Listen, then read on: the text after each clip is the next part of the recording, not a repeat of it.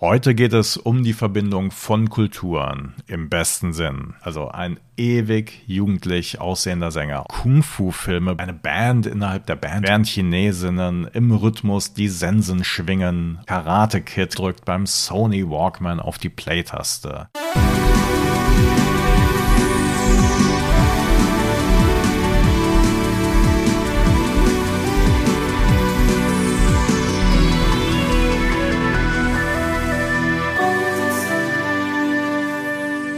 Moin und hallo zu Boys of Summer, dem 80er Podcast. Heute geht es in eine neue Runde unserer losen Serie angespielt, also Features über kleinere Themen, die wir sonst nicht unterbringen könnten, einzelne Songs, wenn es nicht gleich Superhits sind wie Africa, Boys of Summer, Take on Me, West and Girls, über unbekanntere Künstler und untergründige Sachen, vielleicht mal Texte oder Platten, über die wir zufällig gestolpert sind.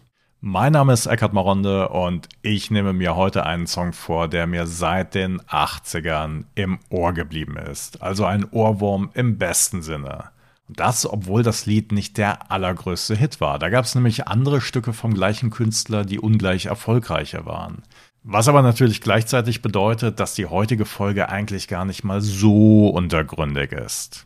Heute geht es um die Verbindung von Kulturen im besten Sinn. Es geht um eine große Stimme, ein tolles Arrangement, eine ungewöhnliche Zusammenarbeit und um Mühen für diesen Song, die wir heute gar nicht mehr auf uns nehmen müssten. Womit wir bei der fast schon philosophischen Frage wären, wenn doch die Gegebenheiten heute einfacher sind, warum ist dann die gegenwärtige Popmusik nicht besser aufgestellt, um es mal ganz vorsichtig zu formulieren. Aber darum soll es jetzt gar nicht gehen, denn wir tauchen tief ein in die 80er. Und zwar ins Jahr 1985, wo die Single erschien, beziehungsweise ins Jahr davor, wo sie eingespielt und aufgenommen wurde. Vor 40 Jahren. Philip Bailey und Walking on the Chinese Wall. Ein Song, den ich mir erst vor kurzem als Maxi auf dem Second-Hand-Markt gegönnt habe und für alle, die es wissen wollen, 2 Euro. Was mir seit damals nicht aus dem Kopf gegangen ist, ist nicht nur das Lied an sich, sondern auch das dazugehörige Video, das natürlich damals in den einschlägigen Musiksendungen gespielt wurde, also Formel 1 und andere, darin zu sehen. Philip Bailey, der singend durch das rural geprägte China der 30er Jahre, also wenn man jetzt das gezeigte Auto zum Maßstab nimmt, reitet und schreitet, während Chinesinnen im Rhythmus die Sensen schwingen und Fähnchen im Wind flattern. In weiteren Hauptrollen ein Weiser mit grau gefärbtem Bart und Haaren, was angesichts fehlender Altersfältchen so echt wirkt wie in jedem Karatefilm. Außerdem wird Bailey von nächtlichen Visionen geplagt und es wird eine Liebesliaison zu einer mit traditionellem chinesischem Strohhut gekleideten Schönheit angedeutet. Insgesamt ein Parforce-Ritt durch Notwendigkeiten, durch Zitate. Natürlich wird auch der Text des Songs aufgegriffen. Und wenn man sich vor Augen führt, dass man zu diesem Zeitpunkt schon das Video zu David Bowies China Girl gesehen hatte, dass Karate Kid gerade in die Kinos kam, es wirkte alles schon so ein bisschen trendy, aber auch voller Klischees. Aber eigentlich würde solch eine Einschätzung weder dem Song noch dem Video gerecht werden. Dazu gleich mehr. Zunächst aber, wer ist eigentlich Philip Bailey? Ich bin mir sicher, ihr kennt ihn alle. Also ein ewig jugendlich aussehender Sänger. Auch heute noch. Mittlerweile ist er 72, im Mai wird er 73. Er stammt aus Denver, Colorado und trat ab 1972, also meinem Geburtsjahr, als einer der beiden Leadsänger der amerikanischen Funkband Earth, Wind and Fire in Erscheinung. Und er ist heute noch mit ihnen aktiv. Ihr kennt alle Hits sicherlich, wie Let's Groove Tonight, Boogie Wonderland oder September. Und Philip Bailey war dort für den hohen Falsettgesang zuständig. Sein Gesangspartner Maurice White übernahm die Tenorlagen. Earth, Wind and Fire waren durch die tanzbare Musik und die ausgefallene Kostümierung, aber auch die Choreografie auf der Bühne rückblickend eher so ein Phänomen der 70er Jahre. Da hatten wir ja sehr viele schwarze Bands, die die Disco-Bewegung stark mitgeprägt hatten und Earth, Wind and Fire waren wirklich mittendrin. Nach den Alben Powerlight und Electric Universe, beide von 1983, begab sich die Band aber in eine längere Pause, in dem dann mehrere Mitglieder Soloalben veröffentlichten. Und da war Philip Bailey ganz vorne mit dabei. Und es war für Philip Bailey eine wirklich sehr fruchtbare Zeit. Also bereits im Januar 1983 erschien sein erstes Soloalbum Continuation. Das wurde von Kritikern gelobt und konnte sich in den USA, den Niederlanden und in Schweden in den Charts platzieren. Dann kamen noch zwei Alben mit Earth, Wind and Fire und dann im Jahr drauf erschien sein zweites Soloalbum The Wonders of His Love, das sich nicht auf den Popmarkt fokussierte, sondern auf den Bereich Gospel. Und das ist eine sehr ja, amerikanische Sache. Also es gibt sehr viele Künstler und Sänger, die zwischen den kommerziellen Alben ihrer spirituellen Ader nachgehen und den Herrn loben. Dafür gibt es in den USA nicht nur eigene Charts, sondern auch eine Grammy-Abteilung. Und er wurde für den Grammy in der Kategorie Best Inspirational Performance nominiert. Dann ging es aber ja, Schlag auf Schlag weiter im Oktober desselben Jahres. Wir sind also immer noch im Jahr 1984. Erschien sein Album Chinese Wall. Und da bekam er wirklich prominente Hilfe. Niemand Geringeres als Phil Collins, also der Drummer, Sänger und Frontmann von Genesis, wollte das Album produzieren. Und Philip Bailey der zeigte sich wegen dieser Zusammenarbeit im Nachhinein immer noch ganz geflasht. Er sagte dann nämlich, wenn zwei Menschen von der Zusammenarbeit begeistert sind, erleben sie in einem Studio besondere Momente. Musik ist sehr mystisch und wenn man von Menschen umgeben ist, die gleichermaßen in die Kunst verliebt sind, passieren einzigartige Momente. Momente, die nur einmal passieren und auch auf der Bühne nie wieder passieren können. Das ist die Atmosphäre, die ich mit Phil hatte. Allerdings gab es durchaus auch Vorbehalte gegen diese Zusammenarbeit und das hatte sehr spezielle Gründe.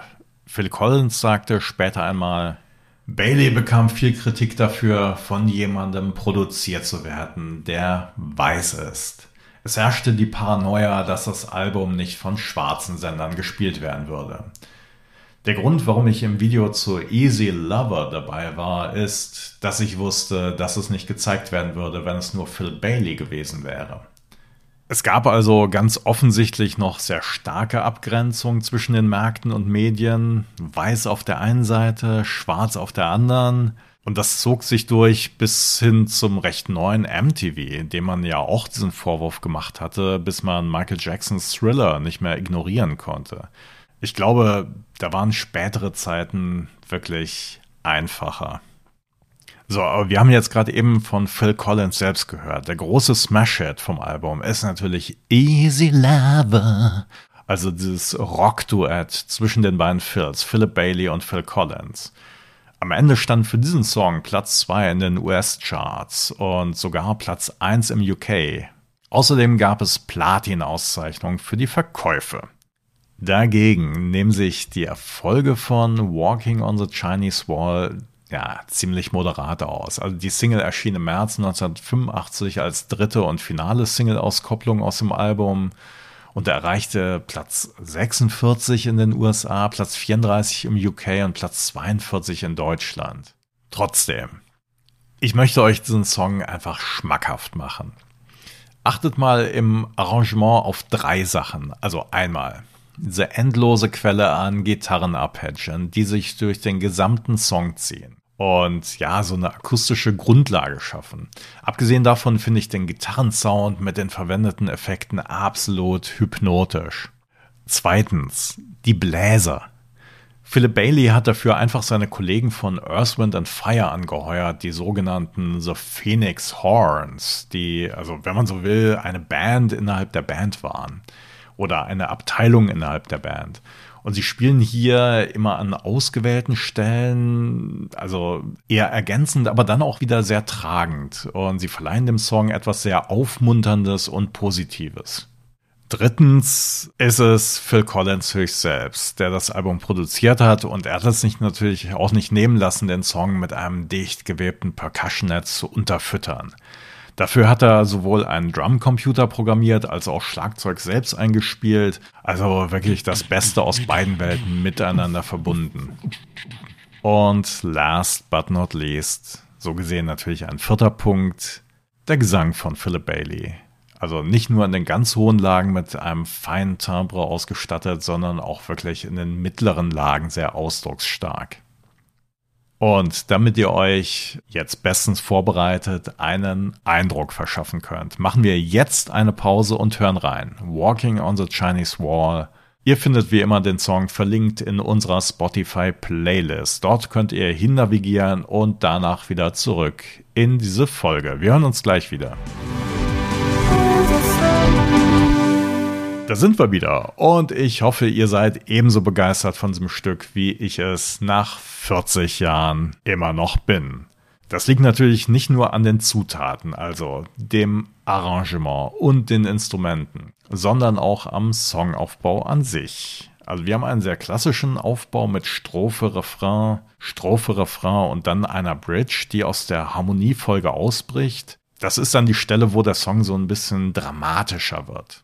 Also ganz klassisch und klasse gemacht natürlich auch. Und falls ihr euch bis hierhin mal gefragt habt, ähm, naja, wenn Philip Bailey 1983 und 1984 mit Earth, Wind and Fire und Solo insgesamt fünf Alben veröffentlicht hat, also wenn ihr mitgezählt habt, ne, hat er dann alle Songs eigentlich selbst geschrieben? Was meint ihr? Nein, natürlich nicht. Philip Bailey ist ein außergewöhnlicher Sänger, ein erfahrener Musiker und auch als Songschreiber hat er sich seine Meriten verdient. Naja, aber bei der Menge an veröffentlichten Alben, also da sollte klar sein, die Songs stammten zu weiten Teilen nicht aus seiner Feder, sondern aus der Feder anderer. Er ist halt einfach nicht Prince, der pro Woche zwei Songs rausgehauen hat. Und hier gibt es gerade bei diesem Song eine ja wirklich spannende Anekdote, also auch wirklich erhellend in dem Sinne, dass sie stellvertretend dafür steht, wie mühsam Kommunikation zum damaligen Zeitpunkt, also 1984 war. Ohne Internet, ohne MP3-Dateien, die man sich hin und her schicken kann, ohne Videokonferenzen, die man wirklich in den entferntesten Winkel dieser Welt durchführen kann. Ich hole mal ein bisschen aus. Also den Song haben die beiden amerikanischen Songwriter Billy Hughes und Roxanne Seaman geschrieben. Die hatten sich 1982 getroffen und waren eine Schreibpartnerschaft eingegangen, also als Songwriting-Tandem. Roxanne Seaman hatte ostasiatische Kultur studiert und kam gerade von einer Reise nach China zurück, als Billy Hughes dieses fernöstlich anmutende Stück entwarf. Und seine Anforderung an Roxanne Seaman bezüglich des Textes war, schreib mir etwas Chinesisches. Das klang als Song gut, aber die beiden hatten einen Verleger, der war davon nicht überzeugt. Also fielen die Rechte an die beiden wieder zurück und sie mussten sich selbst einen Künstler suchen, der den Song singen sollte. Und da kam Philip Bailey ins Spiel, den Roxanne Seaman von Earth, Wind and Fire noch kannte. Und jetzt wird die Geschichte zu einem logistischen Meisterwerk. Sie ruft also Philip Bailey an und schwärmt ihm von diesem einen Song vor, den er unbedingt anhören muss. Er ist allerdings kurz davor, gerade in den Flieger nach England zu steigen, um das Album zusammen mit Phil Collins aufzunehmen. Was machen die also? Sie verabreden sich am JFK-Flughafen in New York, wo Philip Bailey zwischenlandet. Hughes drückt ihm also in der Wartehalle die Akkordfolgen in die Hand und Seaman setzt ihm Kopfhörer auf die Ohren und drückt beim Sony Walkman auf die Play-Taste. Und zack, Philip Bailey ist begeistert und der Song muss unbedingt noch mit aufs Album. Philip Bailey fasste das später ziemlich hintersinnig mal zusammen. Ich denke, das ist ein Fall, in dem China etwas Gutes aus einer japanischen Erfindung gezogen hat bleibt noch der Text und da hat Roxanne Seaman wirklich alle Register gezogen. Ich muss zugeben, dass sich meine Kenntnisse der chinesischen Kultur eher mal so auf Kung-Fu-Filme beschränken, aber naja, mit ein wenig Hintergrundwissen klingt das alles dann doch nicht ganz so klischee überladen, wie ich es mir im ersten Moment zurechtgereimt habe. Also es gibt symbolische Bezüge zu Literatur, zu Kunst, Philosophie in der chinesischen Kultur. Da gibt es den Schmetterling, der seine bemalten Flügel ausbreitet, um eine Antwort vom Qing zu erhalten, was sich auf den Taoismus bezieht. Da gibt es ein Yin- und Yang-Bild von Bergen und Wasser und den majestätischen Tiger, Symbol für Macht, Glück und Schutz. Da gibt es den Verweis auf das Werfen der I-Ging-Münzen. Das sind die Münzen mit viereckigen Aussparungen, die auch im Video zu sehen sind. Außerdem wird der Traum der Roten Kammer genannt, also einem der vier großen klassischen Romane Chinas. Also wenn ihr euch damit beschäftigen möchtet, es steckt einiges drin im Text. Das Video wiederum, also ihr könnt euch das auf YouTube angucken in einer ordentlichen Qualität. Das Video wurde nicht an der chinesischen Mauer gefilmt, sondern, naja, naheliegend in Kalifornien, in den Santa Monica Mountains. Und Regisseur Duncan Gibbons wollte das natürliche Geheimnis und die uralte Schönheit der chinesischen Landschaft einfangen. In den USA eben. Und bei mir hat das ja auch durchaus verfangen, damals jedenfalls. Also, wir haben einen tollen Song, wir haben großartigen Gesang, ein irgendwie stimmungsvolles Video und den Beweis, dass Philip Bailey auch außerhalb von Earth, Wind and Fire richtig was reißen konnte. Und über seine Solokarriere sagte er, ja, rückblickend, es war befreiend, außerhalb der Gruppe zu arbeiten. Mit den Solo-Sachen hatte ich die Möglichkeiten, weit über die Erwartungen innerhalb der Gruppe hinaus zu arbeiten und die volle Bandbreite meines Instruments ohne jegliche Vorbehalte zu nutzen. Und mit diesen Worten möchte ich diese Folge beschließen. Naja, fast. Ich hoffe natürlich, ich konnte euch ein wenig begeistern für Philip Bailey und Walking on the Chinese Wall, wenn ihr das nicht sowieso schon wart. Wie immer gilt, eure Kommentare, Anmerkungen und Anregungen zählen. Schreibt uns auf Facebook oder Instagram, wo wir unter dem Handle Boys of Summer Podcast zu finden sind. Oder sendet uns eine E-Mail. Schickt uns außerdem Liebesbriefe und Geldzuwendungen und vergebt auch gerne fünf Sternchen auf den Plattformen, wo ihr uns hört. Das wäre für uns mehr als eine Wanderung auf der chinesischen Mauer. Und es gibt natürlich noch weitere wundervolle Dinge, die ihr tun könnt. Wir sind auch bei Patreon gelistet, wo ihr uns monatlich einen kleinen Eurobetrag zukommen lassen könnt.